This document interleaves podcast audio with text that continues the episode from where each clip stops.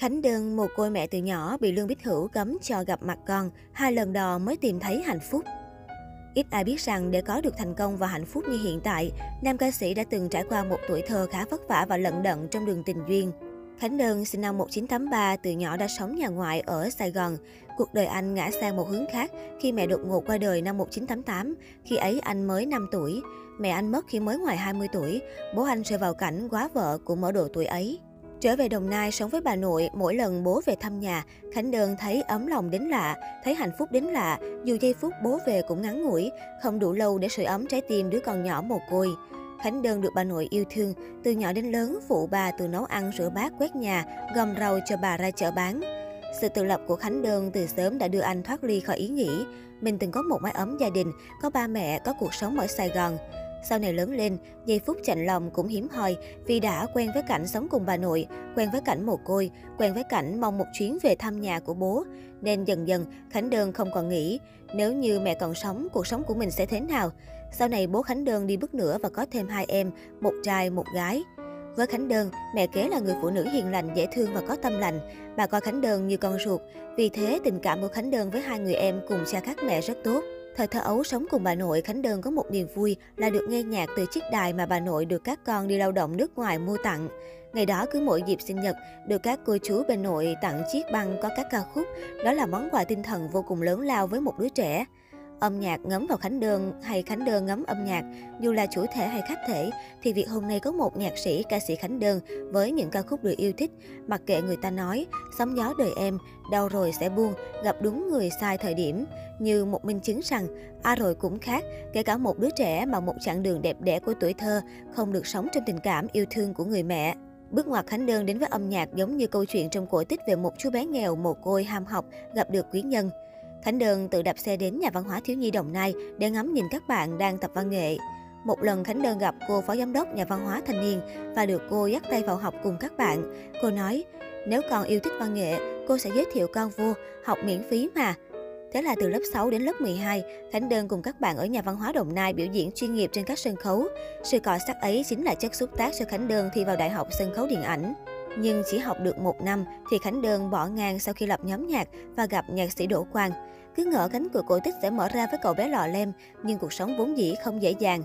Với một đứa trẻ mồ côi mẹ từ khi 5 tuổi, gia đình điều kiện kinh tế eo hẹp, tự lập là lựa chọn duy nhất, thì tương lai luôn là một trò đánh cược mới mẻ. Khi đang học năm thứ nhất đại học, Khánh Đơn nghĩ mình chỉ theo con đường là ca sĩ thôi, chẳng bao giờ nghĩ có thể trở thành nhạc sĩ. Anh cũng tranh thủ làm thêm ở tiệm áo cưới để dành dụm tiền làm album đầu tiên. Lúc ấy Khánh Đơn cùng hai người bạn thành lập nhóm nhạc, đi hát quán bar phòng trà tiệc cưới. Tại môi trường ca hát này, Khánh Đơn quen nhạc sĩ Đỗ Quang. Trong nhóm nhạc ba người ấy, nhạc sĩ Đỗ Quang chấm Khánh Đơn để làm album đầu tay cho anh và định hướng quảng bá cho anh thành một ca sĩ chuyên nghiệp. Anh cũng bỏ học sớm vì giấc mơ làm ca sĩ chuyên nghiệp lại cháy lên cùng bao ý nghĩ đẹp đẽ về hào quang sân khấu. Khánh Đơn nhớ lại, ngay khi gặp Đơn, anh Quang đã cảm nhận Đơn là một chàng thanh niên một mình. Vì thế, nghệ danh anh Đỗ Quang đặt cho Đơn là Nguyễn Cô Đơn trong album đầu tay, Cô Đơn giữa nhân gian. Tuy nhiên, không may là nhạc sĩ Đỗ Quang qua đời sớm, album của anh cũng thất bại vì không có tên tuổi. Trong khoảng thời gian này, vì buồn chán, Khánh Đơn cho viết ca khúc, mặc kệ người ta nói cho ca sĩ Trí Hải hát. Bất ngờ nhất là ca khúc khi phát hành bán rất chạy trở thành bản hit phủ sóng rộng khắp và khiến tên tuổi anh vụt sáng được đông đảo khán giả biết tới. Bài hát nổi tiếng đến mức khắp các quán cà phê, phòng trà đều bật ca khúc này. Số tiền thu được từ ca khúc vô cùng lớn. Nam ca sĩ nói, có khách đặt mua 30 ca khúc của Khánh Đơn với đơn giá 5 triệu đến 10 triệu mỗi bài. Còn nhạc chu nhạc chờ thì có thời điểm được 3-400 triệu một tháng. Bây giờ là tiền tác quyền âm nhạc cũng được một vài trăm triệu. Từ cú hit kinh điển ấy, Khánh Đơn đã có tìm được kinh tế ổn định, mua nhà vài miếng đất mua xe, cùng bản tính thức thời.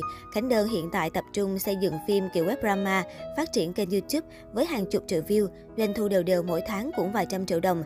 Dịch bệnh giảm 60% doanh thu nhưng không phải mang nợ và vẫn sống khỏe với 40% doanh thu còn lại. Thành công trong sự nghiệp sáng tác nhưng đường tình duyên của Khánh Đơn lại vô cùng lận đận khi anh phải trải qua hai lần đứt gãy mới tìm được hạnh phúc. Nam ca sĩ và người vợ đầu tiên quen nhau từ khi còn rất trẻ. Sau gần 6 năm tìm hiểu, cả hai tính đến chuyện tổ chức đám cưới. Tuy nhiên, gần đến ngày tổ chức hôn lễ, mâu thuẫn giữa hai người ngày càng lớn và không thể dung hòa. Tuy nhiên vì bạn gái đã có thai nên không thể không tổ chức. Khánh Đơn tâm sự, lúc ấy không thể hủy hôn vì đứa con trong bụng và những khách mời đã mời. Cứ nghĩ cố gắng rồi sẽ hạnh phúc trở lại, nhưng sau đám cưới 3 tháng là đường ai nấy đi. Sau khi chia tay người vợ đầu tiên, anh tiếp tục có mối tình ồn ào với Lương Bích Hữu. Vì vậy, khi chia sẻ về bạn gái cũ, nam ca sĩ có phần ngập ngừng. Anh tâm sự, hình như đàn ông giống nhau, đến khi thực sự mất đi rồi mới thấy quý thứ mình có. Trong mối quan hệ với Lương Bích Hữu, Khánh Đơn cũng là tuyếp đàn ông mất rồi mới hoảng hốt, trống trải tiếc nuối. Ngày đó Lương Bích Hữu vẫn để đồ đạc ở Việt Nam, hai đứa ở chung nhà mà. Cho đến một ngày, Hữu cho người lặng lẽ đến dọn đi tất cả. Khánh Đơn lại đánh mất mái ấm gia đình thêm lần nữa.